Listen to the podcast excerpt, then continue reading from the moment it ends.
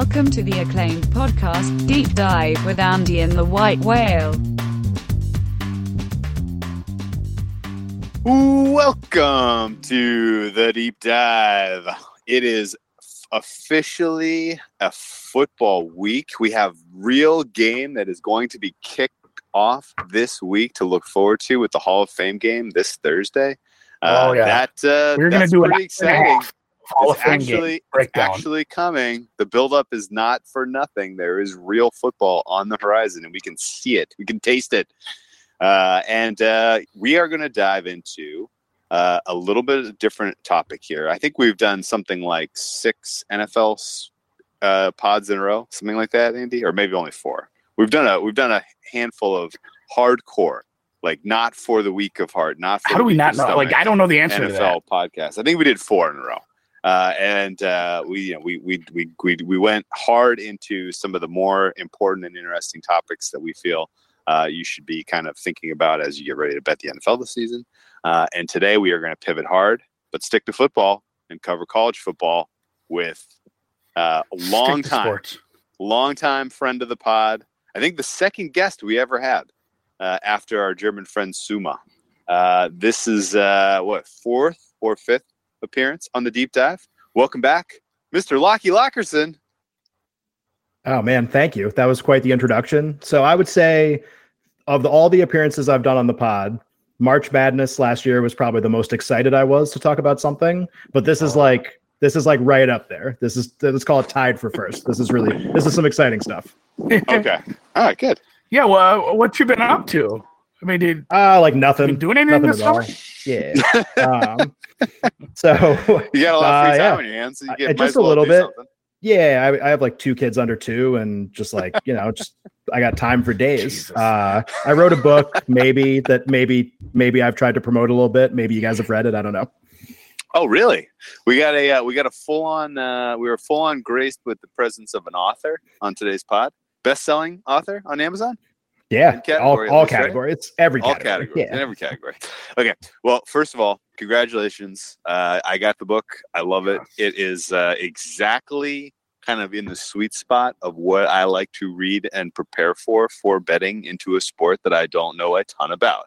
It is pretty obvious that you are exceptionally passionate for college football uh, and this kind of specifically targets in my opinion uh, you know someone who is um, you know, who wants to bet college football, but not from an uninformed standpoint when it comes to kind of theory and um, kind of understanding sort of the, the fundamental aspects that go into breaking down a problem, turning it into a quantitative kind of way of evaluating it, and then coming out on the other side with, okay, these are advantage plays based on the way that I broke down this problem. All of you know, all of that comes came through very clearly reading the book, uh, and it's tough to kind of bridge that gap from just kind of writing about a sport to providing a quantitative and useful tool, uh, which I think you did. So, congratulations.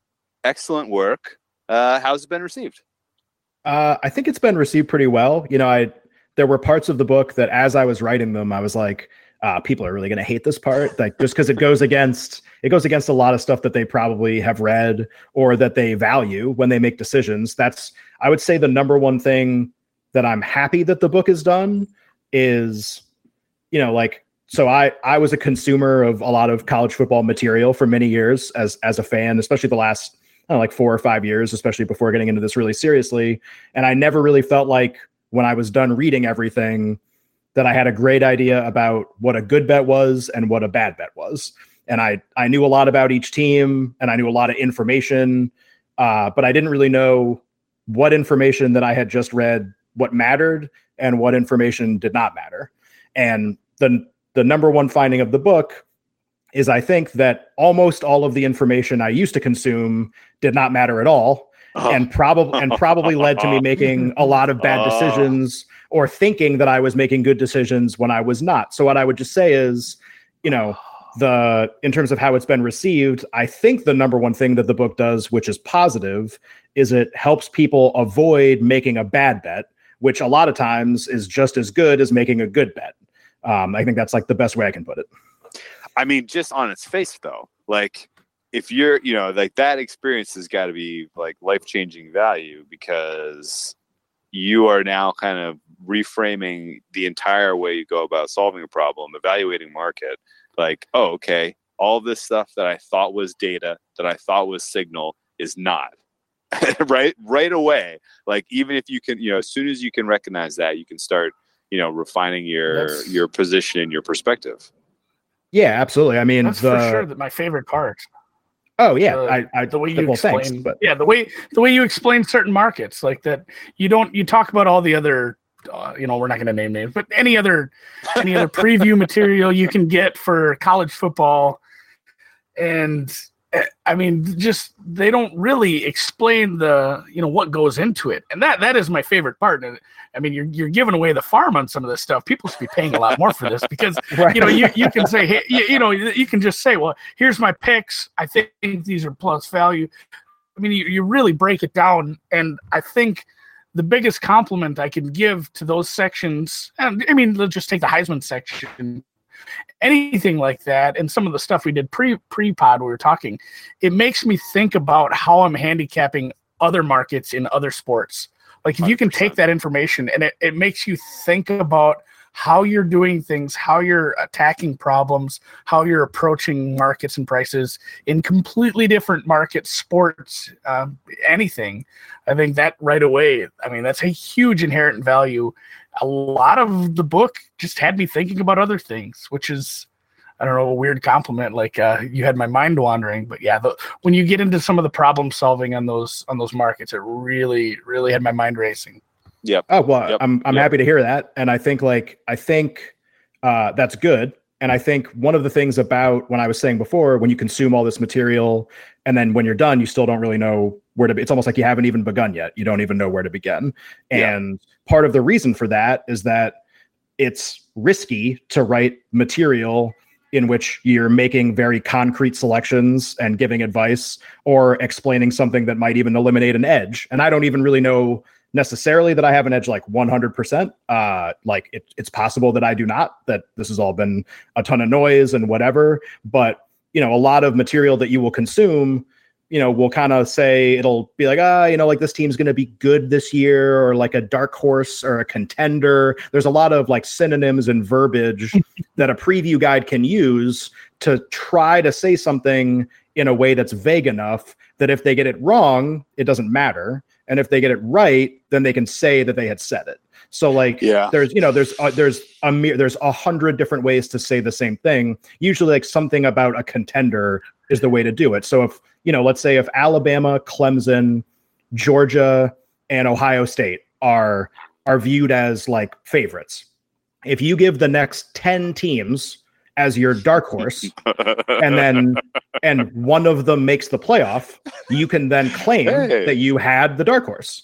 And it's Yeah. when in reality, like, okay, like you didn't pick teams one through four, but in a competition in which four teams are awarded something, you had teams five through 14. Like the idea that you will get something right in that situation is extremely high. So if you want to know how you can write a guide year after year, and this does not apply to any guide singularly or any sport singularly, really. It applies to just the concept of guides. Like if you make a bunch of bold predictions and you're wrong about all of them, you are probably worried that no one is going to buy the guide again next year. And so a lot of the language that you get in guides is sort of like, uh, like they have a chance at a bowl game or could win the conference or Ah, whatever in such a way like that dark we're, horse. we're Dark feeling horse very gets thrown yeah, like- dark like horse is the best, right? Like super low consequence. Dark horse. what about the light like- horse? That's always Like my no Oh, no, it- consequence statement. Um, It's the Twitter lean. I mean, it's like putting out a you put out the tweet, and you, you see this from some accounts that are will remain nameless.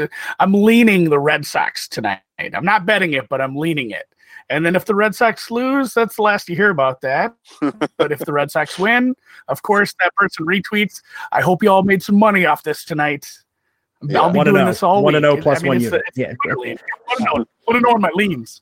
yeah, yeah, so i mean i think that i think that just to kind of like to tie a bow on that topic so i think with this guide like there are there are a lot of bet recommendations in the guide some of which are even not available right now. The numbers have already moved in a way that makes me feel good because the market is moving towards my projection.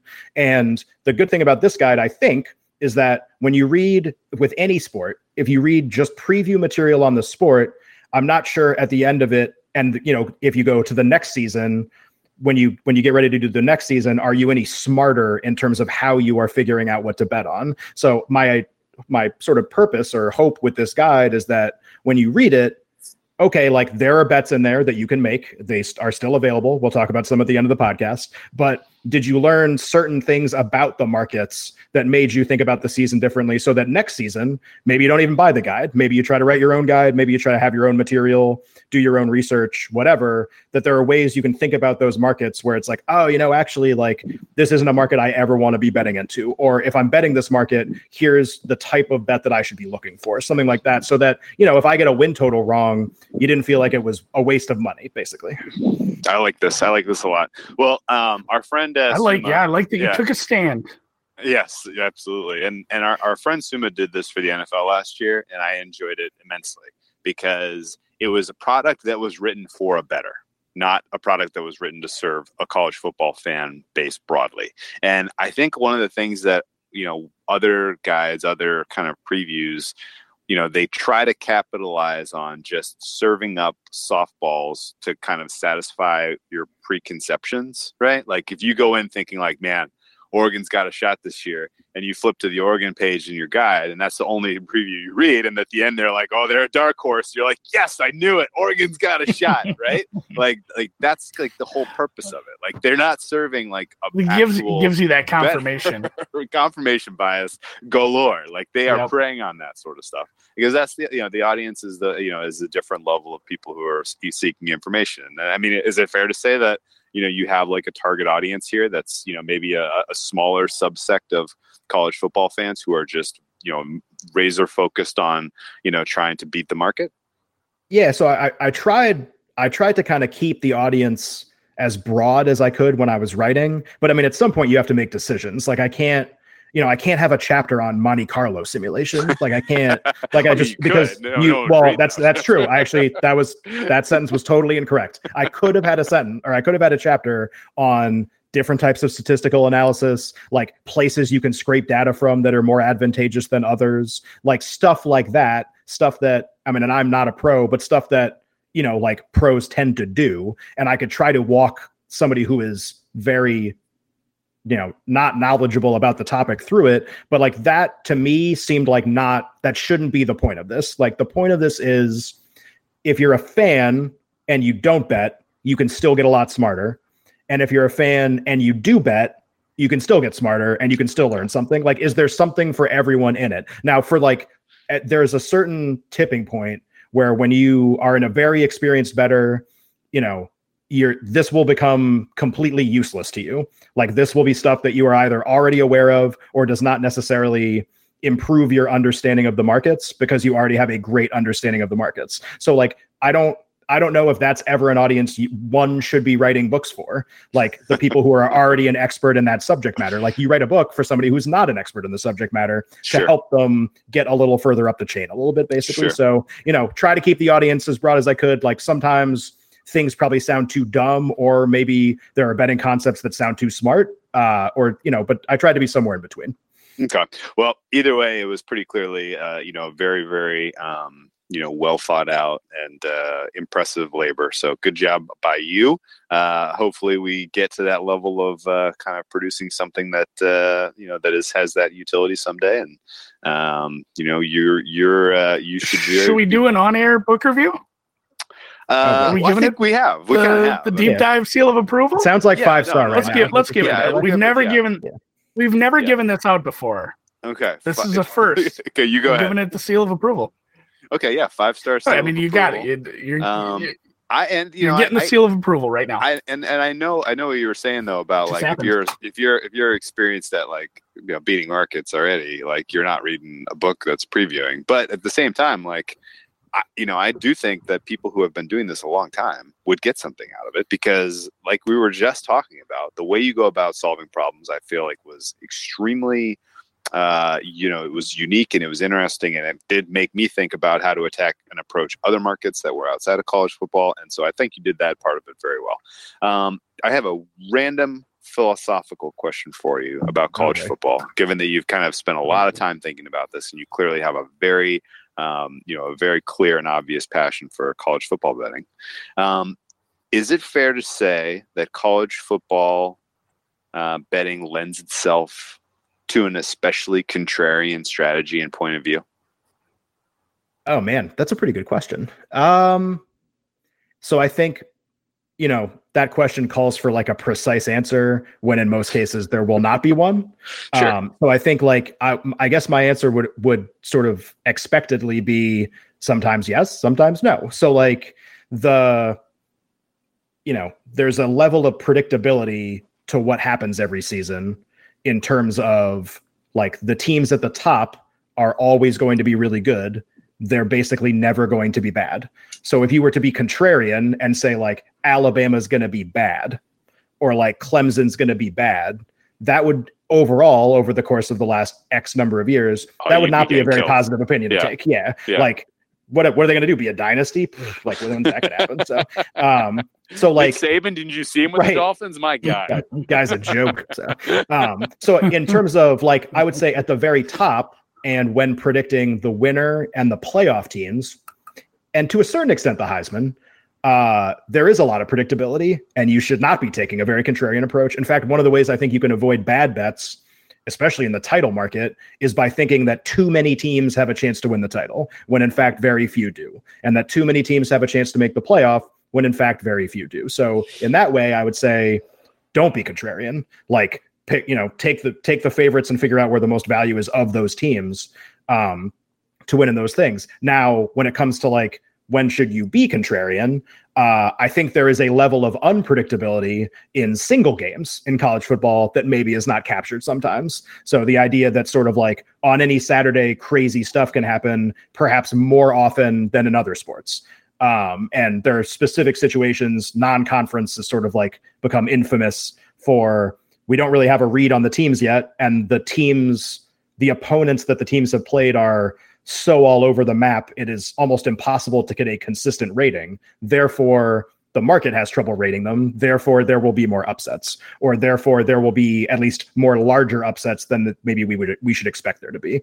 So, on a single game level, or when you get into conference play, there are certain very specific matchups or rivalries in which the coaches are the same, or circumstances that are set up where you know maybe the market is a little off and upsets are a little more likely uh within a season. But i would say like from season long standpoint i i would i there's a contrarian angle that we can talk about when we talk about win totals. But i think overall like you don't want to be the guy who's like oh all the good teams they're gonna everybody's on bama everybody's on georgia everybody's on clemson like i don't want to be on them like no no you want to be on them like you you want to be on them like when it comes to the larger prizes so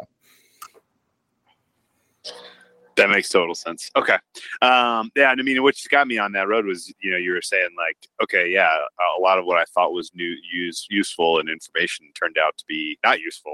so I'm thinking, oh man, like, yeah, okay, because you know, like, you can kind of find there's, I, I don't know, I, I feel like every sport in every market is real. I mean, the closing numbers are still going to be predictive. Yeah, the, but yeah, but even in that, like, I feel like you can start and stop your discussion about how to handicap the NFL on beating the closing line. Like, it, it's there's there's some pretty straightforward truths to how you want to go about you know handling almost every sport from a handicapping perspective. And I was wondering if you know if if the uh, if the secret to unlocking kind of college football was contr- being you know ha- you know kind of embracing some contrarian. well i can i can answer your Well, first topic You So are. I, can- mean, you are right on openers. I mean, I that's that's where my mind went right away. Is you do see some people that are pretty successful betting into openers, in especially maybe in some smaller conferences. But the, I mean, there are some wild moves, especially like Locky said there in the non-conference. If you think you have better power rankings in the market, like there, there are some big moves off those opening numbers. You do see some pretty successful people maybe being a little contrarian to you know where the market opens. Right. And it, it can't be like a wide sweeping. You can't just be like, well, I'm going to bet every dog over 28 or something, you know, like whatever. Like there's no, there's no like magical yeah. formula to apply to every team. It's like every game needs to be assessed differently. But I, I think there are opportunities just to go back to uh, Whale, something you were saying about why you asked me the philosophical question, because I had said oh well, all the things that I learned were wrong, right? Like everything, everything I needed to know about college football, I just learned last week. But like Yeah, yeah. the the reason for that, and I guess what I mean by that is, okay, so I knew Alabama was good before I researched the book. I knew Alabama was good after I researched the book. The reason why they're good is not what I thought the reason was, or I should say, like the Ah. ways in which the win total number was generated were not the things that I would have expected, or you know, I was able to come up with a win total that was the same as the market, not putting some things in that I thought mattered, or trying them and figuring out they didn't matter, or made things kind of out of whack. Like that's sort of what I was meaning. Ah, I got you. I got you. Okay, cool, cool, cool. Let's talk about the win total market real quick. Um, we've been doing a decent amount of kind of going combing through the historical odds and and trying to suss out uh, some signal, looking at specifically looking at uncertainty relative to the win totals. And we've noticed in the NFL a couple of very obvious things, and we've covered this at length. So we're not going to go rehash all this, but just generally stated, like unders look to have more value than overs broadly because they're inflated based on kind of fans betting into the over probably. Uh, and then separate, separately and entirely different, uh, the uncertainty that you have year over year is much broader uh, than what is reflected by selling half wins, full wins. And so if you kind of can seek out an alternate win total, uh, you don't even really need to know what it is. You can just swing away at it on both sides, uh, and you're probably going to have value in your position. Um, all of that was kind of born, by the way, and Andy and I kind of figured, you know, we, we, we hashed this out. It was kind of born out of one of your posts about, uh, you know, betting the extremes relative to the college bowl. Uh, Oh yeah, do you remember that? You were Of course. basically like, I, I like, love that you know, little like, like, project. I, you know, like I, I don't know if these are right or wrong. I just I don't know if the center value is right or wrong. It's probably about right, but I know these extremes are outrageous. Like that's Yeah. kind of like the seed that germinated all of our thinking about the other win totals. But um, but aside from all that, like you know, how how would you say? Uh, have you kind of come across any similar thoughts about the way that the win total markets are shaped for the college football? Is any of that even applicable? Because you know, these are different sports. You know, the schedules are not balanced like in the NFL in general. Like there could be completely different, you know, factors at play that make it much tougher to to to kind of apply certain truths. Would you say that that that applies? Um, yeah, I so I think the two markets are actually I would say they're wildly different for a few reasons. Um, I would say the first thing is how close the win total number is to the actual number of wins in college football's case. Uh, I think when you guys were doing your NFL thing, you said that like the average uh like mistake or whatever you want to call it, like misfit compared to a Yeah. number was like Yeah. two point a low two, right? Two and a half, Is- something like that. Yeah, two and two and a half. Yeah. Yeah. So uh now in college, shorter season, so like in terms of percentage, like difference, it'll be it will be less. But uh I think I in the largest data set I have so far, I think the average error is like 1.28 wins Whoa. um, in a in a in a 12 game season. So if you want to just look at that as in a 12 game season, it's like 11 percent, you know, difference in terms of the number of games they play. And then the NFL, it's more than that, playing 16 games. So the first, Wow. my first thought when I see something like that is like, oh no, like is this really a market I want to be betting into when Say- the, yeah, when the mark when the market is like dead on consistent, like nothing's ever that crazy. So if you just stop there, you would be like, all right, well. I'm gonna go bet something else. Like where where the NBA win totals? Where are those guys? Yeah, at? let, So- us go game um, Let's go game right, I think-. I think Let's NBA wait in line wins- At the, at the, at the Golden Knights. right i just i just ran nba wins actually uh because i'm like you know hintity hint hint building another project for that for the season um and nba wins are actually really tight too but not this tight um this is like pretty wild and so the the first question that it begs is okay well why are college football win totals so much closer to the actual number than NFL win totals? And the answer is actually really obvious when you look at the schedules, which is that the college football schedule contains a an incredibly high number of high probability wins and losses for a lot of teams that are not contained in an NFL schedule. So in an NFL schedule, you have no idea who's going to be good or bad really within the course of a given season. Like we're pretty sure Arizona is going to stink and we're pretty sure the Patriots are going to be good and everything in between is kind of like somewhere between like maybe like 6 and 11 wins. And in college there are you know maybe a hundred games that are going to be played where i can already tell you with 95 to 99% certainty who the winner of the game is going to be. And no matter when the game is played this season, or what the weather is, or who the starting quarterback is, even for either team, it is a certainty that there will be a winner of that game. And I can tell you who that's going to be. So, because of that, when you're trying to hit, you know formulate your own win total, you can get pretty close just by adding up, let's say, all the games where there's a 90% win probability or more, or the team has a 10% win probability or less. So, like, you know, if I'm I'll pick a random team in random games. So if I'm like Central Michigan and I play Clemson, like let's chalk that one up as a loss.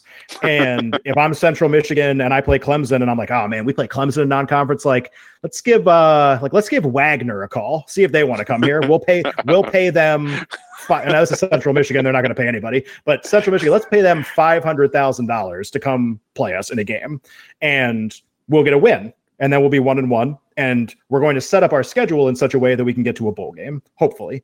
Uh, so because this behavior occurs all the time, and a lot of the teams that are being paid have win totals and are part of this, and a lot of teams that are doing the paying are win have win totals and are a part of this. It sort of creates this sort of extreme predictability at the fringes um, which you see sometimes. So just to kind of like spin this forward and and you know, with more exact analysis. So I talked about the average mistake is basically like a brown, it's like 1.2, 1.3 wins um, in terms of versus the win total and the actual wins. Uh, pretty tight. When you look at the listed win total and how often the actual number of wins differs from that, you start to see like really, really interesting things emerge. And this is actually stuff I don't talk about in super detail in the book, but for like a betting pod like this, I think is really interesting. So I would say one thing the market does really, really well is it identifies the teams that are like crazy elite every year. There's usually only like a few of them, maybe like three or four or five, maybe.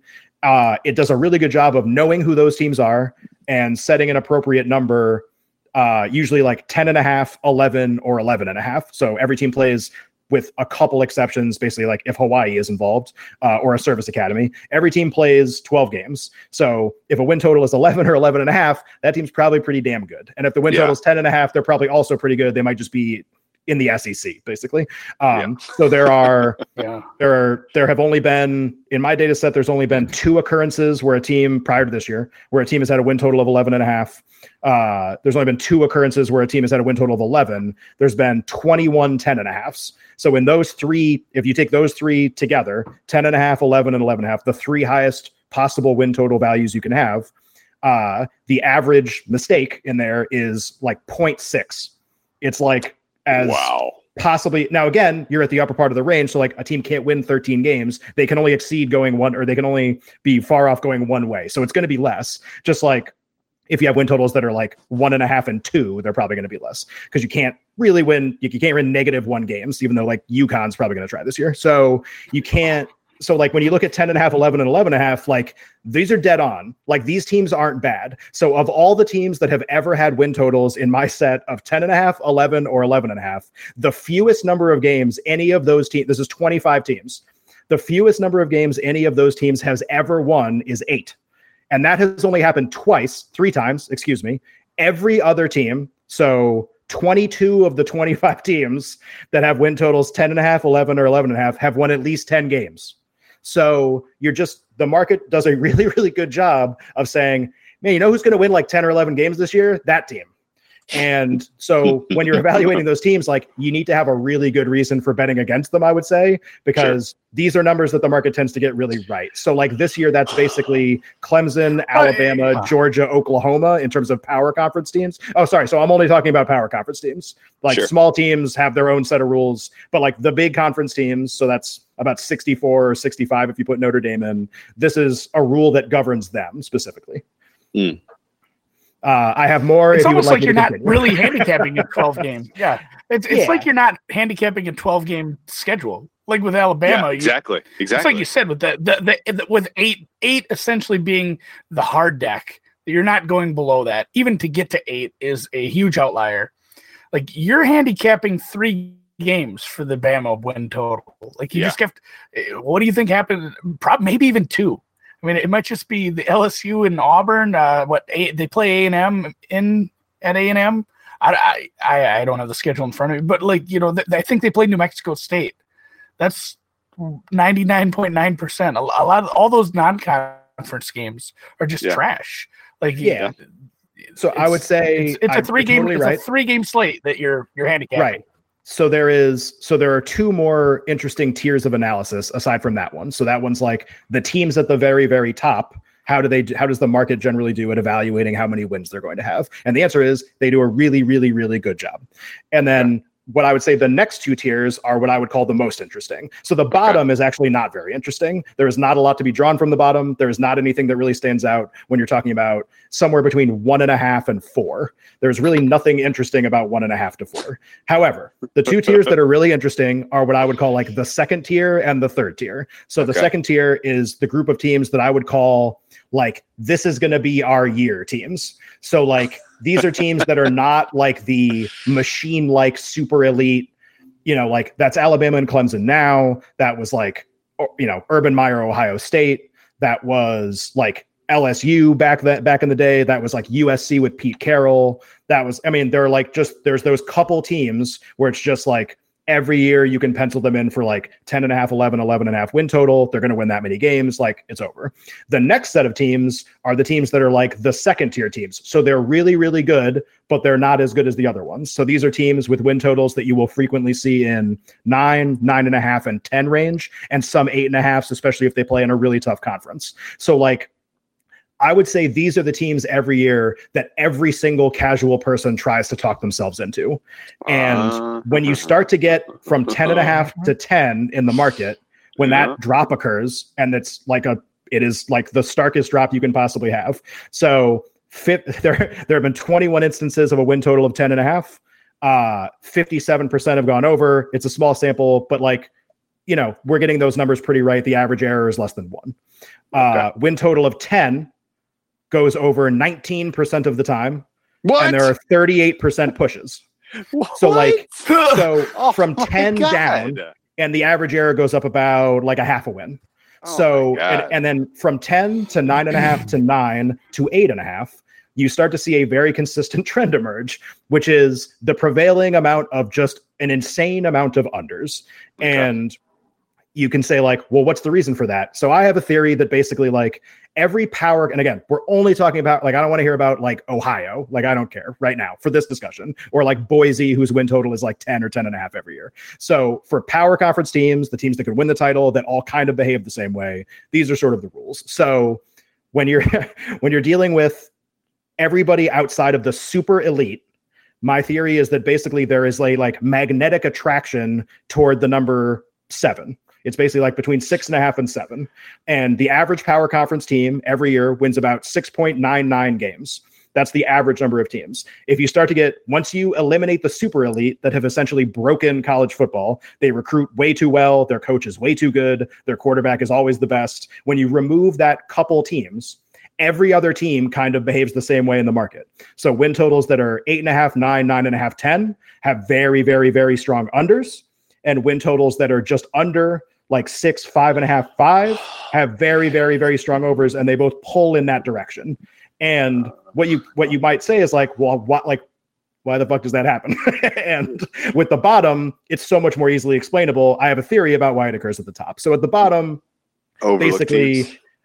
at the bottom is generally like every power conference team averages seven wins. So if you have a team that's at like that is in a power conference that is at five, five and a half, like they probably either have been terrible for a really long time or they got recently got a new coach or there's been like a lot of overhaul in some way. So like a couple teams that I'm thinking about that fit this profile kind of it's like West Virginia and like Georgia Tech and North Carolina, teams like that, uh, Sure. kind of fall into this range. So when you're a four and a half win total, the average error of a four and a half win total is about 1.9. The average error of a win total of five is two and a quarter. And the average win error of a win total of five and a half is about 1.75. So these are teams that we're getting wrong all the time. And what it what you come to find out is we're generally getting them wrong to the over. Not like a ton, but I would say of all the win totals on the board, this is basically the only zone where you see overs hit at a larger rate than anything else because like with a lot of other win total markets, there are more wins built in than actually exist. So unders will always sort of be skewed that way. Like in most win total markets, you should kind of like always bet unders. If you, if you, especially if you don't have an opinion, you just don't flip a coin. Just like if you don't really know what to do, bet the under because there are probably like more wins accounted for in the win totals than there are actual games that Yeah. can be won. Yeah. So when you, and you see that play out across these totals, there's really only like three or four values where the win total for the over is above hits it above 50%. And almost every other thing is way below 50. So this is one set that stands out is like five, five and a half crazy errors all the time in all directions, generally favoring the over. Okay, well, why is that? So in the book, this is the one angle that I talk about where I was like, what the fuck is going on here? And five, especially five is pretty wild, where you're basically hitting it like 56, 57%, sometimes more if you restrict it to like last five years, where maybe you could argue like everyone's information is smarter. Still, this is happening. Yep. Um, and you're pushing at a really high rate too. So like you just you when you capture the five with a power conference team, it's just incredible. Um, because of the way they and you and so you say like, all right, well, why is this happening? Okay, well, This is if you don't know anything about college, if you don't know anything about college football, uh, sorry, this is like a 20 minute answer, by the way, but this no, I think no, it's no. pretty This interesting. is so, exactly why we um, write. No, so I- You're I- taking this is- notes. I'm gonna, I'm gonna So- go be. I, I, I, I don't always go back and listen to our pods, but I'm gonna listen to this. I one was just gonna say Yeah, the same thing. so- yeah, like I'm gonna actually. five, listen- fives especially. I'm glad you guys are so interested. So meanwhile, the, meanwhile, the listeners like I'm gonna flip over to like SVP and Russillo. I'll see you guys later. Uh, so like the the reason why if you don't know anything about college football, the reason why five and five and a half might be appealing if you bet the over, um, or why you might see those come in a little more often than it you know other overs at other numbers is that there's basically like sort of a design to the college football schedule that is very very uh you know on purpose. It you know it's it's it's done with purpose which is every team wants to make a bowl game. And with some exceptions the way that you make a bowl game is you have to win six games. And when you win six games and you make a bowl that is a financial boon for your school. There's all sorts of in college football in general there are all sorts of financial tie-ins which actually sort of dictate like who kind of sets things up a certain way and should win certain things and goes to the playoff and all of these things that have money tied to them generally through the conferences. It's all been set up in such a way where the money generally goes to always it always goes to the same places. And part of that is if you're a power conference school setting up your schedule in such a way so that you are eligible to go play in a bowl. And the way you do that is you have to win six games. Okay well let's say let's say you're alabama. Like you're going to win six games. So when you're scheduling even as far in advance as this is scheduled you know your level of recruiting your level of confidence that you can get to that threshold means that when you're scheduling non-conference games like you can schedule some bad teams but you can also schedule like a couple test games. Like you can you know alabama just booked wisconsin. Last year they played louisville when they were supposed to be good. It turns out they were terrible. They played florida state before that. Like sec teams have recently said especially that they're willing to schedule tougher games because they want they don't want to be accused of playing cupcakes anymore okay well let's say you're vanderbilt you are by a large margin the worst recruiting team in the conference. You have to play Alabama, you have to play Georgia. We don't always have to play Alabama. Sometimes you have the pleasure of playing Alabama. Then sometimes you have to play Georgia, Florida, A&M, all these teams that just have sick five-star athletes. Okay, so what do you do? Okay, well, when you're looking at your schedule, you are going to be much less likely to schedule a lot of test games on your non conference schedule because you know you're going to get the crap beaten out of you in the conference schedule. So your path to six games involves scheduling a slightly easier non conference. So d- the whole point of this is decisions are being made at schools in terms of paying schools to come play you to get a win and how you set up your schedule in terms of the ways that you can control. You can't control who's in your conference, obviously, like season to season, you can't. Um, all decisions are being made so that you hit the six target or you go over it. And so when you see a power conference team with a win total of five, it is sort of a number that is not indicative of what the school's goal is. Like if a win total is seven, the school is not saying to themselves, you know, what we have to do win more than seven games. Like that's a made up number that we're just betting on. But if you see a win total of five, the school is actually designing a schedule and playing the season in such a way that they can win more games than that. So in a way, they are on the same side that you are on, and you kind of see that bear out. aligned. Yeah, in terms of and and what I say in the book, which is also very interesting, is five and five and a half are set with basically as great a frequency as six, six and a half, and seven, seven and a half in terms of the market. Seven, seven and a half is the most set. If you take the you know solid number, whatever the whole number, I probably just butchered whatever the math term for that is, and the half number, Yeah, sure, whatever. And the by the way, buy my book. There's a lot of math in it. So I'm sure that makes people feel really comfortable with stuff. So um, if you if you take if you take the integer and the half and you combine them, basically like you know you see a pretty even distribution. You know, six six and a half actually occurs less than five five and a half, and then seven seven and a half, eight eight and a half, whatever. But five five and a half basically should not be assigned as much as it is for the goals that the teams have, the average number of wins they get, and like how they're setting everything up to make that happen. So, you know, we talked about teams at the way top. We talked about the teams kind of right under the bowl eligibility. But to get back to sort of the this is our year teams, because this is like my favorite set. like this is it's so funny because it what it really captures, I think, what it really captures is it's all the it's the dark horse teams like it's yeah. all these teams that we all spend all of this material and and content all and the magazine all and, the and all discussion. The planting, all we spend all of this time trying to pick basic like literally Oh, every year the exercise essentially boils down to who are the third and fourth playoff teams going to be and that doesn't change like everyone's like oh alabama clemson like we've never had something like this like bullshit we have this like every year the teams are just different like yeah, like yeah, you know who made the playoff a lot? Like Urban Meyer, wherever he was. Like yeah, Yeah. you know who like you know who won the title a lot? USC. Like we know Yeah, yeah. like there's always those teams. It's just in the playoff structure because the playoff structure's only been around. This is the sixth year. Alabama and Clemson are just the teams of the moment. In this structure, that's all we know. But in five years, that won't be all we know. There'll be another team, and we don't know who that is. A lot of people probably think it's Nebraska. So like when you look at the teams that this is going to be our year, it's like really you have this group of let's say like eight or nine teams and really only one of them are actually probably going to be it's really only going to be their year. It's not going to be everyone else's year.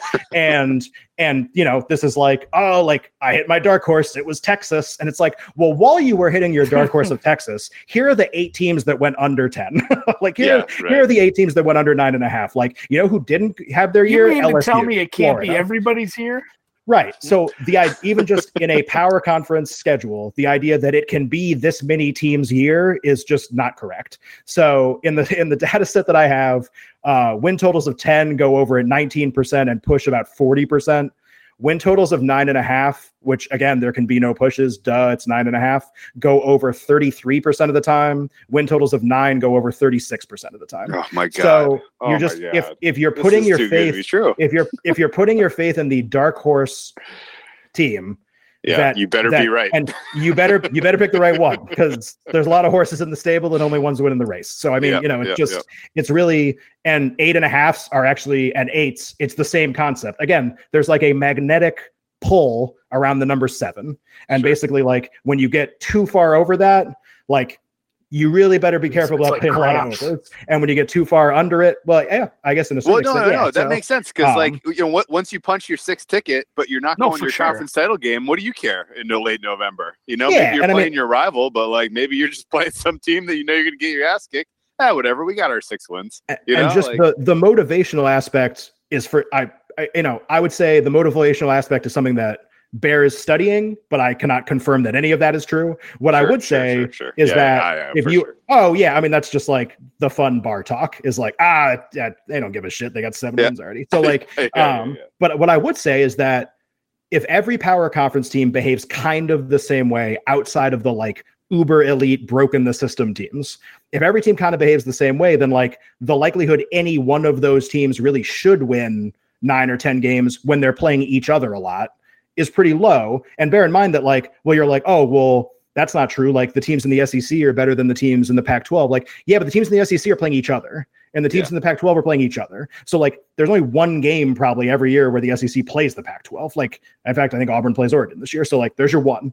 And so, the idea that the teams that are constantly testing themselves against similar teams, the idea that anyone who hasn't broken the system would exceed that one way or the other is, it seems like, incorrect. And Yeah, right. we'll see if that continues to bear itself out the more data points we get. You know, I don't think I'm ever going to become famous enough that somebody, everybody's really going to just jam fives all of a sudden and like they're going to start going to five and a half, six.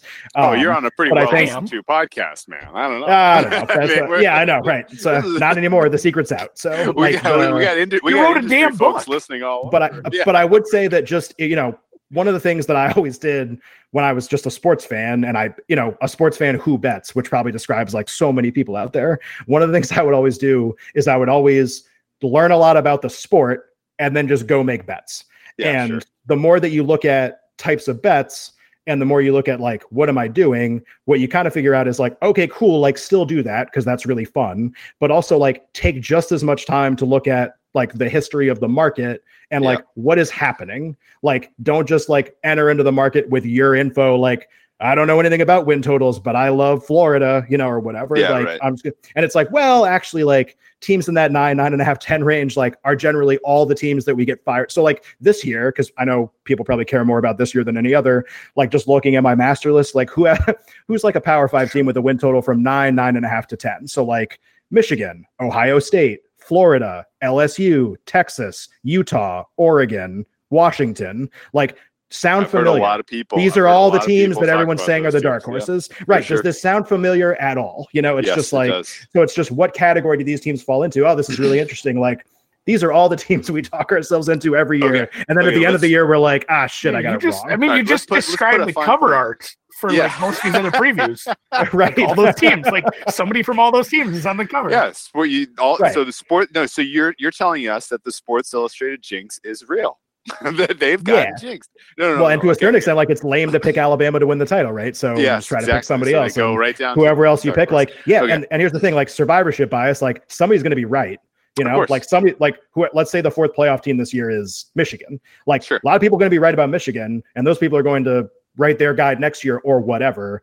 And, And all the people who sure didn't know are going to start over again. They're And so gonna make it's almost sure like you know beat the streak, Yeah. right? It's like if you play MLB beat the streak, Yeah, you're like yeah. if I if I'm at like nine or ten, I'm calling everybody I know like ah, I'm at I'm at 20, I'm at 21, and then like oh, two weeks later they'll be like oh how you doing? I'll be like ah don't ask. It's like I'll just Don't worry about it. whatever. So and then when I get to 20 again, fire up the text again. So, Yeah, right. Okay, so so let me put a fine point on this. So uh, it turns out, remarkably, that five is a key number in the win totals market for Power Five teams, right? So Power Five, five, uh, Correct. and, and then also um, the dark horse under lends itself uh, to be a very useful angle, which leads us to the million dollar question: Who's your dark horse?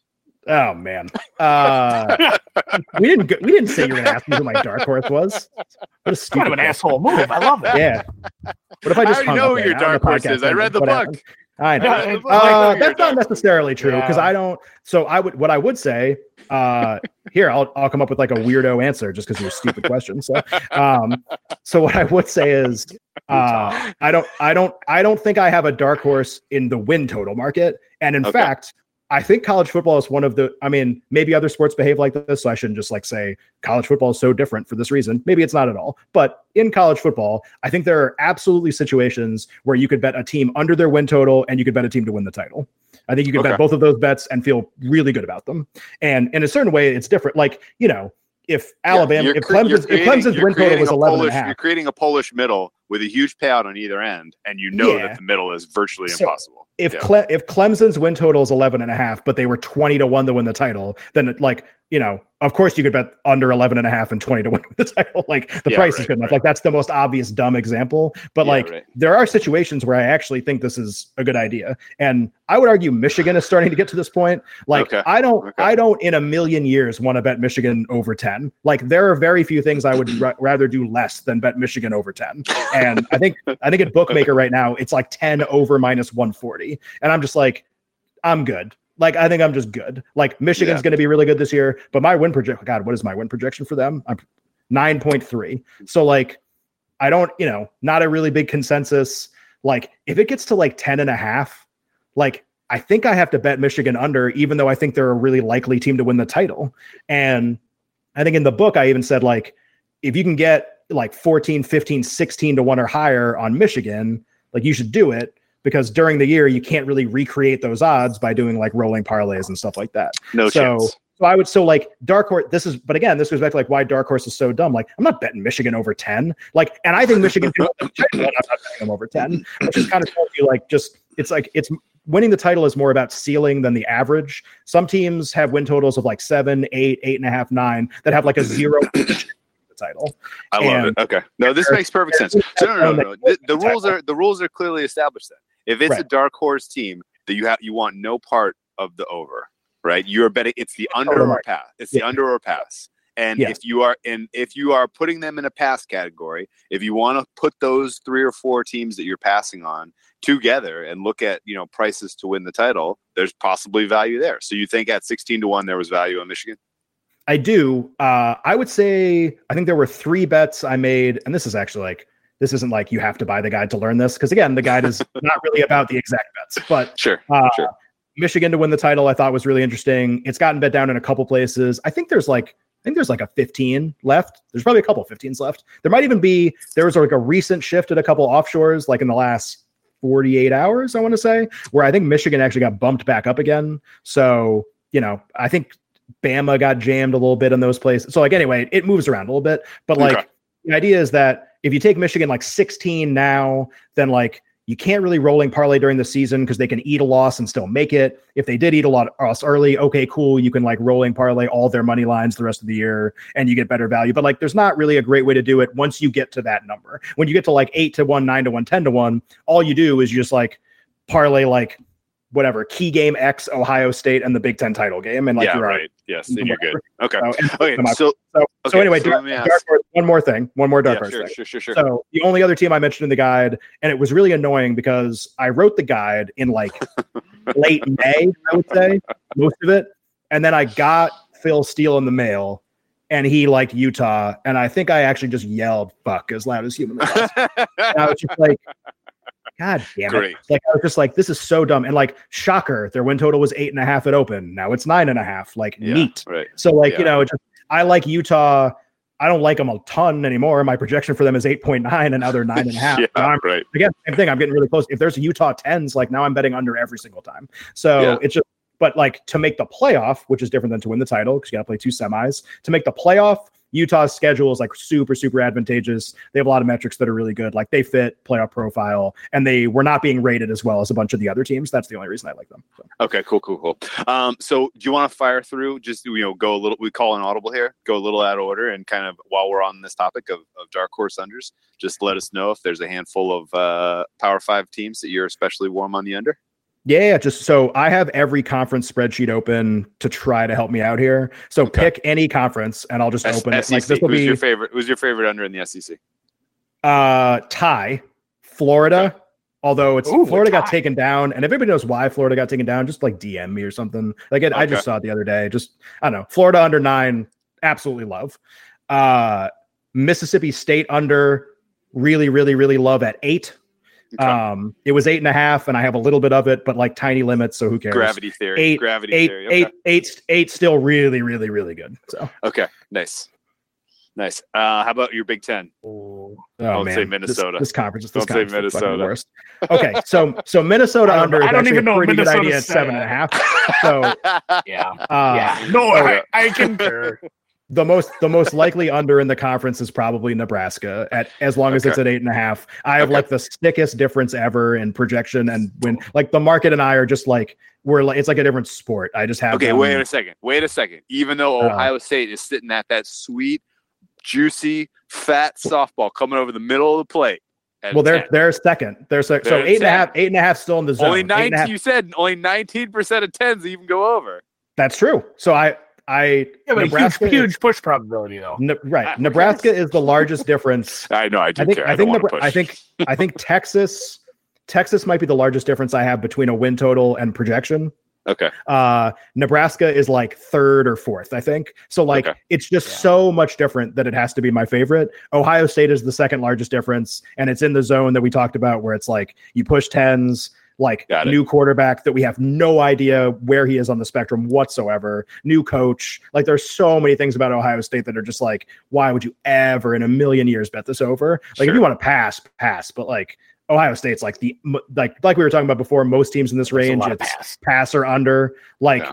ohio state is like pass under like never ever ever over so Yeah. Unless you're a booster, you're not placing them. All Take it right. on Ohio State. Yeah. over. Whale. Okay. Cur- curveball. Yeah. Curveball. Go. oh god Group of five Go. conference.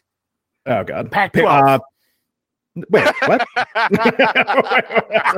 I had I had my Windows thing open to run a search for whatever conference you were going to say, and then you just went and actually made like a pretty funny joke. That was unfortunate. So, that was good. um, okay, uh, Pac-12, I really like Washington's under. Uh, Ooh, okay. it's, in the, it's in it's in the zone, and I, the uh, so just just so everybody knows, I'm not actually basing the recommendations off of the zone that we just talked No, about. no, I know, like no. all Well, projections yeah, were done There's a lot with no to this, zone for whatsoever in mind. Like For I didn't sure, even know sure. about the zone when But I it did the doesn't hurt. so- Oh Sure. yeah. Well, now that well, isn't it funny though that now that I look at it, like when you don't have any awareness of like who everyone thinks these teams are or Yeah, of like course. hype teams, isn't it interesting that my projection comes in under on like every single one of them? Like Yes. that's kind of interesting. Um, Yes. So Washington under is like by far the largest discrepancy I have. Uh, UCLA's under went to six, or sorry, win total went to six. That creates a pretty large discrepancy at six.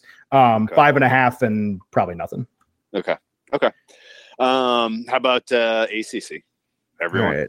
ACC's No, see that's this year, right? I know we didn't really talk about Clemson a ton. So like I have Clemson like I have Clemson Well, okay, 10, and I Okay, know so I'm too second, I know. I'm too low. Okay, like, okay. The, that that that brings up a whole different conversation. Then, what what's what's the deal with Clemson? Why? It sounds like you would think that in general that that's a bad bet. Yet people are still they cannot help themselves but run to the window and lock down some Clemson money. So uh, sometimes I make Seinfeld jokes and nobody is old enough to actually have watched Seinfeld. But there's like a really famous Seinfeld scene where George basically talks about how it like the "it's not you, it's me" speech, and like if it's anybody, it's me. Like I invented if it's not you, it's me. So I would say with Clemson, the situation is like it's not Clemson, it's everyone else. Like Clemson's fine, they're awesome. Like it's not really about Clemson, but I think what has happened is like basically two things. Like everyone is rating Clemson the same as they were last year, when in actuality, that was like the best Clemson team in the history of the school by a lot. That might have been one of the great teams of college football history. And every metric we have says that. Their Pythagorean win expectation in an eight game ACC schedule was 7.72. Like it's the by far the largest number in since they joined the ACC. Like Wow. this that's the best team at like well just think about it it's like nfl caliber defense that all came back that shouldn't have Yeah. and trevor lawrence it's like that merged together in one season. So this year you still have one of those things like the offense is going to be sick again. Like yes they recruit incredibly. Like not as incredibly by the way as like a lot of the sec schools. Like clemson's four year class average is like 11 and there's like five sec schools in single digits. So it's not the same. Like this isn't alabama but they do have really good recruits we don't know who the defensive players are, but that doesn't mean they're not awesome. So like it's not really like Clemson's so bad, but like my sort of like understanding is that Clemson's being rated kind of like they were last year, which is not true. They will definitely not be that good. And in addition to that, all of the ACC teams are being rated like they were last year. Like everyone is being shat on basically. And like I just think that's like not the right way to approach a lot of these teams. Like Okay. The bottom teams are probably going to be pretty bad still. Like, yeah, like you know who's going to be pretty bad still? Like Wake, they're not going to be pretty good. Like, yeah, like I think BC is going to stink. Like, But they- Duke's they not going to be very they- good, yeah, Wake beat uh, NFL quarterback Daniel Jones. Like 50 right? I know, right? Duke is like Duke's like such an interesting team too, but uh, because like they should have been really good last year and they just weren't, and Jones got Yeah. hurt and he wasn't that good. Whatever. Um, but like. So okay, Clemson's being rated a little bit too high compared to what they should be because they're being rated like the best team of all time. and everybody else in the conference, specifically like the next five teams, I think are all like kind of just definitely better than they were last year. So like the margin between Clemson and the teams who can reasonably expect to upset Clemson is smaller than I think people are saying. And I think that applies to their non-conference too. Like I think A&M is definitely better than they were last year and I think South Carolina is better than they were last year. So Got like it. Those are your two big games out of conference. So like, okay, like the margins are still big, but like they're all more compressed than everyone else thinks they are. So like to me, that just creates a situation where like I think Clemson goes 11 and 1 like so often. Like if there were 11s on Clemson, I would pay an incredible amount of juice to get over 11.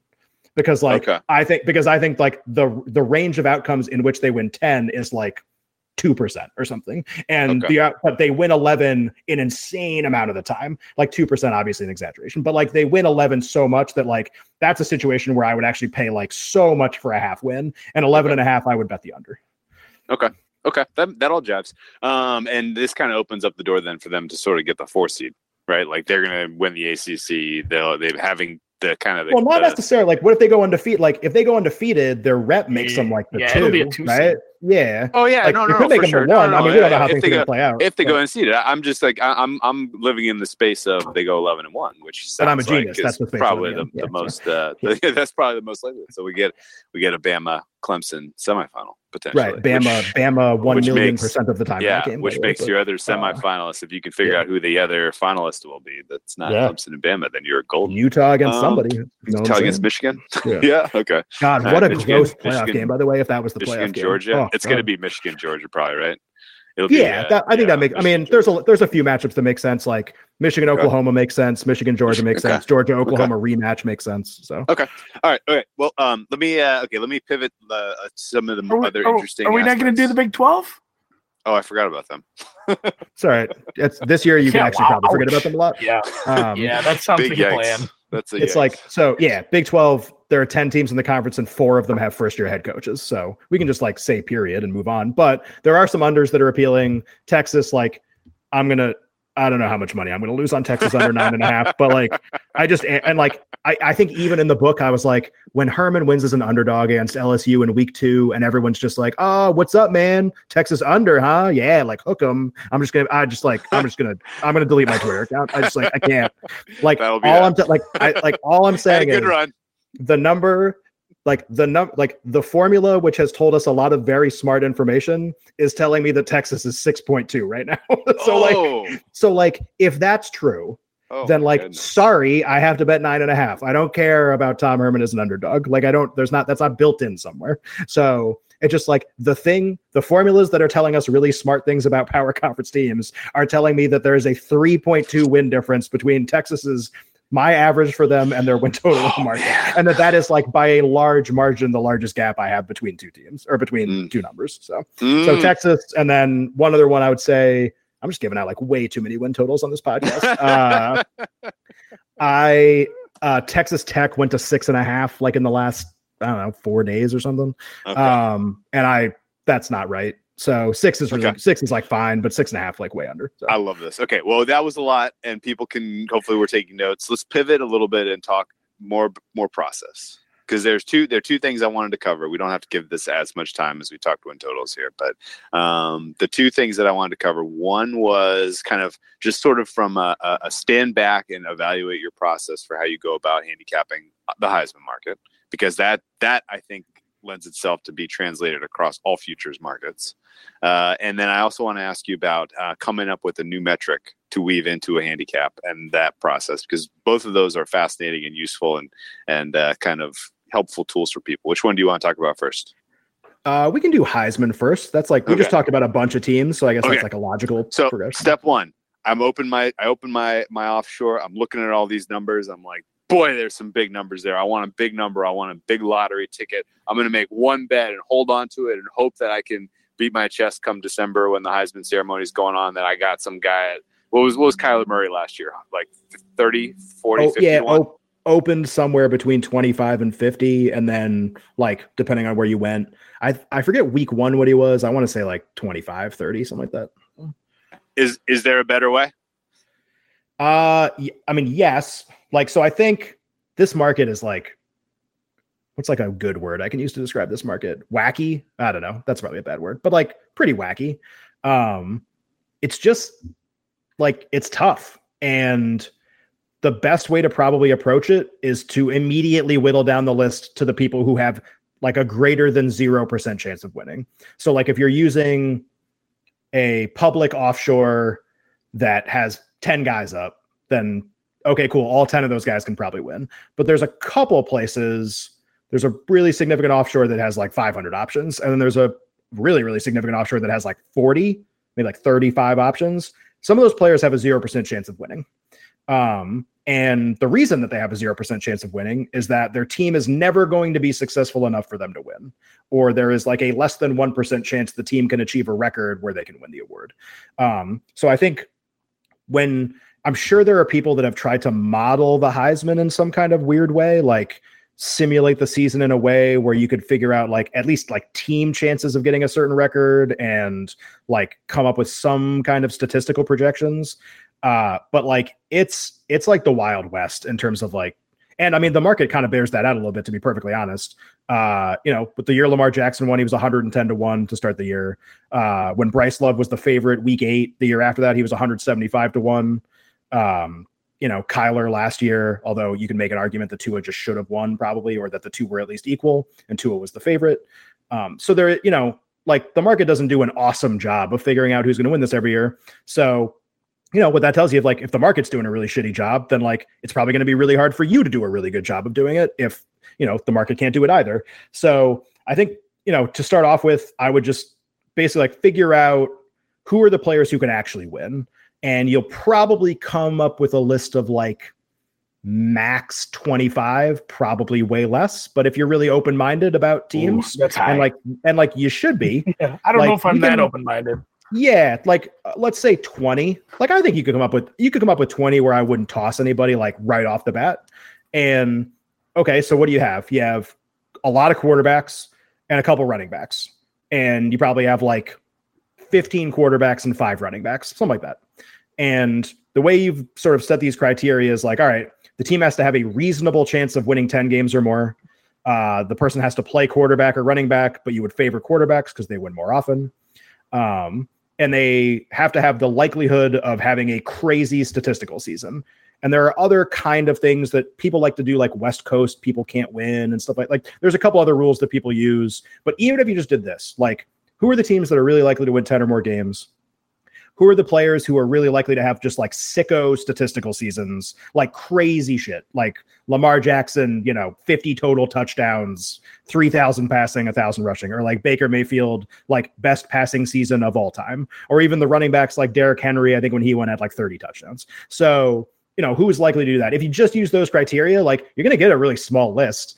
And then, like, how you take that list and assign what you think the market value should be for it. Like there's a few different ways to do it that could be effective. One is you could just use the team. So like whoever you think Alabama's candidate is this year, which really there's only one Alabama candidate this year probably, but whatever. If you have a team with two candidates like whatever you think the teams are that are the most likely, then those players should be the favorite because their team is the most likely to achieve like the win parameter that is required to win the award. Like we basically established like nine win players have won a couple times. It's really 10 or more like every single season. So that you could just do it based on team. And like this year, that's basically how it's happened because the two best players play for the two best teams. So like Alabama's candidate is the favorite, Clemson's candidate is the second favorite. Like Georgia's quarterback is like the third or fourth favorite. Ohio State's or Oklahoma's quarterback is the fourth. You know, like it's basically being done like all right, like who are the quarterbacks for the really, really, really good teams? That's basically how it's being done this year. And like, there's nothing inherently wrong with that, but I think the idea of the guy who can accumulate stats at a crazy rate kind of throws that stuff out of whack sometimes, depending on who the really good teams are. So, like this year, Tua and Trevor can get like a billion yards. Like, it's not, this isn't a thing to talk about. But like last year, like, there were players that were in the top like five to 10 that just weren't going to get stats. Like, it just wasn't going to happen. Like, you could have an argument this year about whether Shea Patterson is going to get stats. And like, if Michigan goes 12 and 0, and he's a game manager or he has a profile similar to the profile he had last year, like Yeah. he isn't going to win. I don't That's care if they go 12 and 0, can't win. So like the question with him is is there going to be enough of an uptick in stats especially against really good teams like his numbers against ranked teams are just garbage. So like are is there an uptick in stats especially against good teams like that can create a situation where he wins? And at least by having a new offensive coordinator that's at least possible even though I would say it's unlikely. So like you know, just by using these criteria, again, like, can I at least stop you from making the bad bet? Right. That's like kind of the point of a lot of these things. Like, I can't necessarily tell you what the most valuable Heisman bet is right now, but I can tell you what like the 150 set money on fire bets are. And if I can stop you from betting on those, then at least you're putting your money somewhere where you have like a fighting chance. In the Heisman, that's probably that's probably the best I can do. Yeah. You know that TV show on the Discovery Channel, How It's Made? Yeah, of course. It's kind of like what this was. You, you get to, you get this. I like I like just uh, listening. I mean, we've said this for a couple years now. This is one of our favorite things about guests is just hearing process. And I will say, like this was. I mean, it's earlier on in the book, and the way I read a book and ebook is sometimes I skip around a little too. But this was one of the first sections I read was your Heisman breakdown, and I just I just like the way I like a, a process of elimination where you're actually putting some logic behind it. Uh, anybody who does buy or read the book, this is my favorite part, probably. Uh, like I it said, I'm applies. not It the way applies it, but- across beyond. Yeah, but no, I mean, Like, I just, I, take- I, I, yeah, you can take the philosophy. Oh, no, can and apply this thing, to an NFL it- it market. you applies can to apply an everything. NBA market. Yeah, yeah, For sure. any That's awards market, right? Any Yeah. any awards market, there are qualifying parameters that if you do some digging, if you scratch up some historical results, and you figure out, well, what did the market think about these teams before the season started? And you know, like, okay, well, here were the you know here were the prices. Here is you know you can absolutely establish some of these rules for yourself uh, for certain prop markets that are you know that are awards or you know that are voting based. Like you know, I, I can tell you right now, if you're going to bet into the NBA MVP market, you better pick a team that finishes in the top two of either conference. Period. Like you have to did. win Like, 50 games or more. Uh, have to. ha- Not a, have not to. a, Period. not, yeah, not, not debatable. not negotiable, So- not debatable. or average Right, a triple like, double. Not You have to do one of those two things. Or, Yeah. yeah, right, right, or yeah, right, and like, like it, like it's just, it's it, like that step alone, where you're like, oh, okay, like there's really only five or six teams that could even get there, and out of those five or six teams, like there's clearly one alpha on the team who it could be. Like you've already whittled your way down to a really small list, and you know, hey, sum up those probabilities. Like you could be looking at a list that on of those five or six names there is a 100% chance that the, that the winner is on that list. And if you add up the break even probabilities across those five or six names, you might get 80, 75, 60%, which means you're going to get the rest of that margin and put it in your pocket, right? I mean, like, you know, granted, you have to be right about that sort of thing if you take that approach. But, uh, you know, I think that if you can establish some hard criteria for some of these type of awards, then you, you know you're off and running. Right. Like what I would say is the the difference between like things like the Heisman, so like award markets and I don't know, something like single game markets or sides totals, whatever, is okay. So we have these like hard and fast rules. Like these don't really work in game environments, right? Where like there's more unpredictability. Like in any game, there is a chance the other team wins. Like it's a non-zero chance in basically every game. Like the reason why I think parameters are more effective in award markets is that you're basically trying to predict like narrative human behavior. And if you know that everyone who votes for an award is always drawn to specific things, then you can try to identify those things. And if those things do not exist, then that player can be eliminated because the people who are voting approach things the same way. So you're not really like trying to figure out like when the game is played what happens, which has like a billion variables going on. You're basically trying to be like if I'm like a reporter for the freaking like Times Picayune and I'm looking at you know college stats like if a guy won eight games i'm never voting for him. So if i know that every reporter is looking at it like that then yeah i'm tossing people who aren't going to win more than eight like eight games or fewer. So you know it, i think there's Right, just like like the, the, the set of rules you can apply is just different than if you were trying to do like a game that has a lot of variation Right, like the Texas quarterback has no shot because they're going to win six games. Right? well, well, I don't know. I, there are a lot of people in the market who would disagree with me. Apparently, uh, what I would say, just just because like somebody's gonna ask me that question. So like Sam Ehlinger is like super popular Heisman like this year. I think like he's pretty low in the market. Uh, well, I mean their win total is nine and a half. Like he should be pretty high up in the market. Um, look at his statistical season last year. This will be like this isn't a rhetorical question, but I'm not going to answer it. So look at his statistical season last year, and then bear in mind that he received zero votes in any way for the Heisman Trophy. Look at the season that he had. He got zero votes. They won 10 games. So, like, or nine, and th- whatever they were. They beat Georgia. So, in the bowl game, whatever, nine or 10 games. Like, look at his season. That he got zero votes. Like, tell me that he's going to have a better season statistically than he had last year. It was like, a, he like, like 35 touchdowns and like two picks. It was like so dumb. It wasn't that. It was that's exaggerated. But like, just again, if you like Sam Ehlinger, like look at the stat profile. Like, tell me he's going to be better than that. He got Yeah. zero votes. Zero. Yeah, yeah, yeah, yeah, yeah. Okay. Uh, I love this. Uh, let's pivot Talent then score? to the very, very last one, talent score. Um, so uh, this struck a chord yes, because this kind of goes back to kind of my underlying philosophy about building model, building anything quantitative. Um, if you do it the way someone else does it, likelihood is you're not going to do it as well. If you're just kind of going with the same old way that most of the people in the market are are doing it, you're going to presumably do it a little more sloppy, a little slower, and you're not going to get you know you're not going to realize any gains on that. And when you do find edges, it's going to be because you know you are missing the key part that everyone else has, and you're basically going to be finding bad sides, bad totals, whatever. Um, and so that leads me to okay, well then how do you do it? Right? Like what is important? And I think you can start and end with differentiation. Like you have to have a very unique, uh, you know, take on a specific aspect if you want to try to incorporate it quantitatively. And maybe no better way of doing that than taking a problem that exists where there doesn't exist a, a, a metric already and coming up with one from thin air. And that is what you did as it relates to trying to come up with a numerical value to capture the talent level on any given team. And I thought, as I read it, I was like, this may not bear fruit this year. This may take a couple years to figure out. I don't I don't know how long it will take, but I know that it will work because I was like, this is exactly what is needed to answer this problem. And like this is an approach that is sound from a philosophy standpoint and you know you know you can be can be back tested for years and years and years like it like it had all it checked all the boxes uh, how did you kind of get there uh, thanks. So this is this is the best metric since NBA fatigue factor, right? This was that was your thing. This was like that's that this is that turned out thing. turned out that was total that was total nonsense. It was all noise, and we're not ever talking about that again.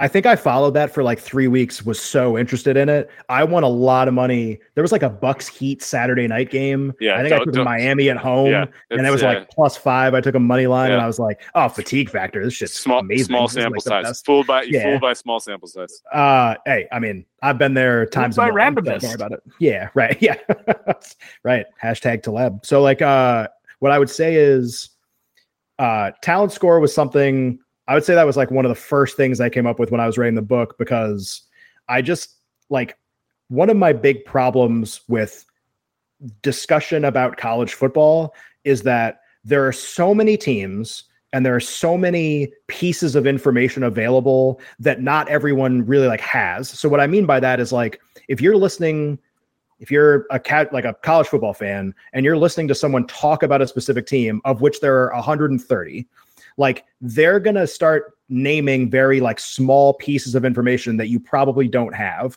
and you're going to be like wow like i never knew that's so interesting like i love this team now or i don't love this team now. Like i was listening to I think I was listening to David Pollack do Russillo's podcast last year, and like I like both of those guys a lot, and I think they're really good at their jobs. However, Pollack was on talking about Auburn and why he didn't think they were very good last year. And one of his things during the season was like, yeah, you know, I watched the tape and like Jarrett Stidham doesn't fit with their offense. And like the reason is that they don't run any intermediate passing routes. Like all of their route trees are like deep or shallow. And I was like, wow, that's like the most interesting thing in the world. Like, that's such an interesting piece of analysis that doesn't help me one iota to figure out who's going to be good that season. So, like, there's so much information and it's really really really tough to take like all of the things you know about all the teams and boil them down to a number and when it comes to talent evaluation it's the same thing it's we have star recruiting ratings from multiple different services. We have like how the guys were in high school, there are transfers, like there are graduate transfers. It doesn't matter like what the playing experience is at the school. Like, what if a guy's coming in year one from somewhere else? We have every single position group, of which there are many, and the rosters are much bigger than they are in the NFL. So it's just like oh, let me learn 110 different players at 130 different schools and then try to make sense of anything that's going on there. And we're all sort of naturally going to be drawn to some kind of statistic that probably we thought helped us in the past, but really didn't. It was just noise. So, like, I know there are a lot of people that do the like, oh, all five offensive linemen back, like the whole line, like pretty cool. And it's like, well, yeah, but like when you won the win total, like did you really win it because of that? Or was it like all of these other things that actually like won it for you that you didn't even know were happening? Or was it totally random?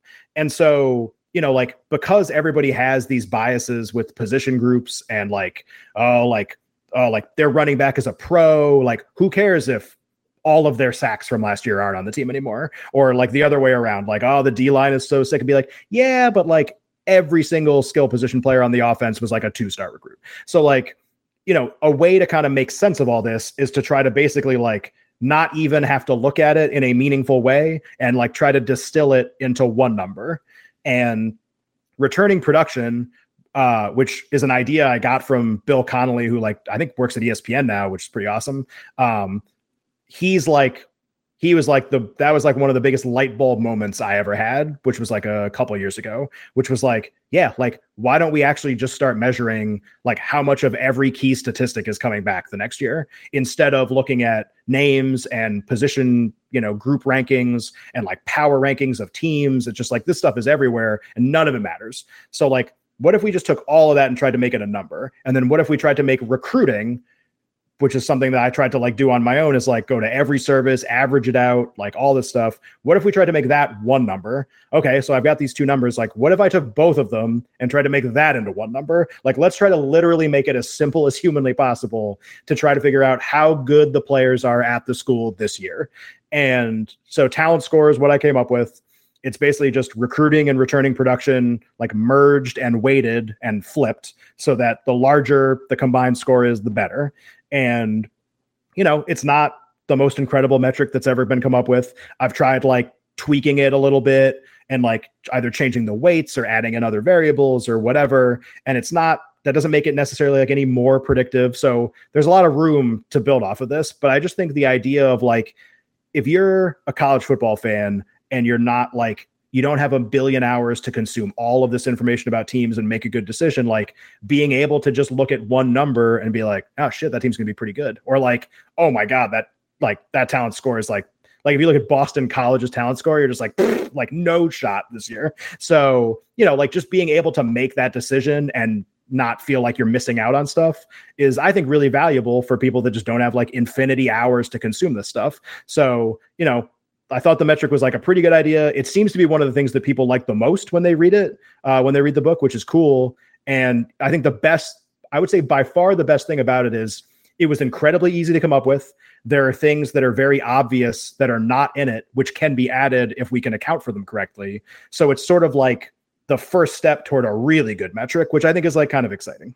Yes, absolutely agreed. And it falls right into why I mean I appreciate it because I'm that person who doesn't have the bandwidth to understand everything about all these teams. And if you can boil it down to as simple as this is how talented that team is, like I, now I actually have some perspective to, to operate on, and I freaking loved it. So good job by you, uh, Andy. You got any final final questions, final thoughts? yeah, I, I mean just I like the way how I mean I like the way how it takes a known quantity in how good a team was last year because you know how good a team was last year. You don't know anything about this year. It takes that known quantity and tries to bring it forward, you know, somehow quantitatively. So it'll it'll be interesting to see how that goes. And yeah, buy the book. Yeah. So people, what I would say, even though he just so, gave you, he gave you half the book here. I mean, yeah. Last. Welcome. So that's what I was gonna say. So I basically put out a poll like I'll give out some win totals. Let me know what conference you want win totals from. well, well, guess what? You all oh, got fucking win totals. You, you all win. win. So Everyone I oh, here's what here's oh, what I would say. So I had a guy. I don't remember his name. I don't have Twitter open. I have a guy who commented on that poll. I think I had two people that were like, "Why isn't the Mac on the poll? I want a Mac win total." so us, we, guess, we so guess what? Guess what? Like random guy sixty nine. Here's your freaking Mac win total. So. because every other conference got one, right? People want the sure. Mac. Okay, here's your fucking Mac. Okay. So we need I really like.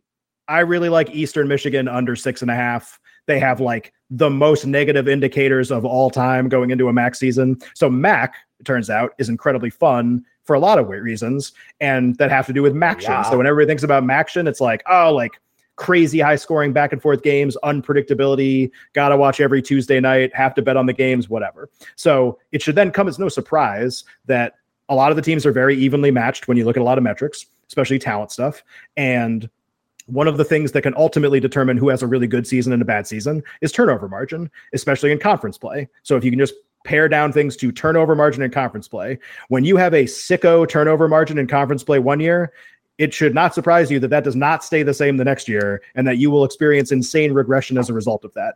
And in MAC play, that's incredibly predictive. In other conferences, less so because there's more talent difference. There's all sorts of other stuff going on. MAC, it's like, here are all these Midwest schools that are incredibly even with a couple exceptions, just beating the shit out of each other. And whoever turns the ball over the most loses.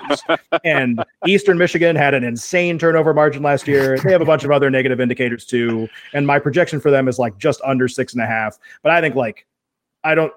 The likelihood they go over that number, I think, is pretty small. So I would say for those of I you that it. wanted a MAC win total, give me Eastern Michigan under six and a half. So I love it. Love it. Great. The turnover margin, regression to the mean. Oh, that's such a that's such a tried and true. Uh, you know. Uh, anyway, great stuff. Thank God, you, I'm, I'm pumped from action now. I know. I'm pumped for college football in general. This is going to be great. I can't wait for. I can't wait for this. Uh, where can people uh, find your book? Where can people follow you on Twitter? Uh, Sure. How do we, you know? T- tell us what else you have coming up for the rest of the college football season? Like, yeah, I, so I, will be honest with you. Like, I dare someone to tell me where they've heard better coverage as far as college football goes than on this podcast. Seriously, Aw, like, shucks. like, I, Yeah. no, like seriously, like that. This was as useful and utilitarian of a prep for college football as I ever could have hoped for. Like, you know, people have got to be wondering, like, where can I get this information week in, week out, come college football season? Sure. I don't know if I have a great answer for that right now, but I can tell you where to buy the book. Uh, so, uh, so the book is available on Amazon. The number one thing that I can't believe I've had to tell a lot of people, but I it's it's my fault because I read a lot on my phone, so I lose track of like not everybody reads a lot on their phone. So anyway, you can go to Amazon, you click a button, you buy the book. All you have to do to read the book, no matter what phone you own, no matter what tablet you own, you can own some generic fourth party tablet from Korea. And if you can get the Kindle app, which is free, you can read the book. You just have to pay for the book on Amazon. So you go to Amazon, you buy the book, download the app on whatever phone you want. You can read it. It's called Locky Lockerson's 2019 college football season preview, which is pretty descriptive of what's actually in the book. There's nothing real, no real mystery there. Um, it's done better than I thought it would do up to this point, considering there's like a month to go until the season starts. It's the number one bestseller in all sports betting books and all football books on Amazon, which is pretty cool. It's currently, actually, this is true in football books. It is currently ahead of the autobiography from the Last Chance U head coach who got suspended or fired or whatever at the end of last season. Spoiler alert. Um, and so I, you know, I it's haven't it's going well. And uh, in terms of the season, uh, He got- I would say He got fired. I don't. Yeah, Yeah, dude, we Uh, haven't watched there's it somebody- I'm- I'm somebody's kidding, on like I'm kidding, episode I'm four kidding. right now who's just like, God damn it! Like, uh, it's like I really, really want to finish the season. And so, they're probably an but, like, Eastern Michigan fan. yeah, right. this was not the podcast for that person. Um, but I would say so. Like Amazon, that's how you buy the book. Appreciate everybody who's bought it. Re- if you love it, leave a review, whatever. Uh, this season, I cannot in full detail tell you what I will be doing. Suffice to say, I will say I will have a couple announcements pretty soon about what I will be doing. So All right. Well, fantastic. We'll we'll leave it here. Thank you for again, as always, for your perspective on these sort of things, and uh, you know, congratulations on uh, your success becoming a bona fide published author. And uh, Pretty- with that, yeah, we'll call Pretty it. a- call crazy, it so. we'll call Thanks, it a guys. pod. Call it Appreciate a it. podcast. Talk to All right. talk to everybody in a couple days. Yep. Best of luck this year. thanks.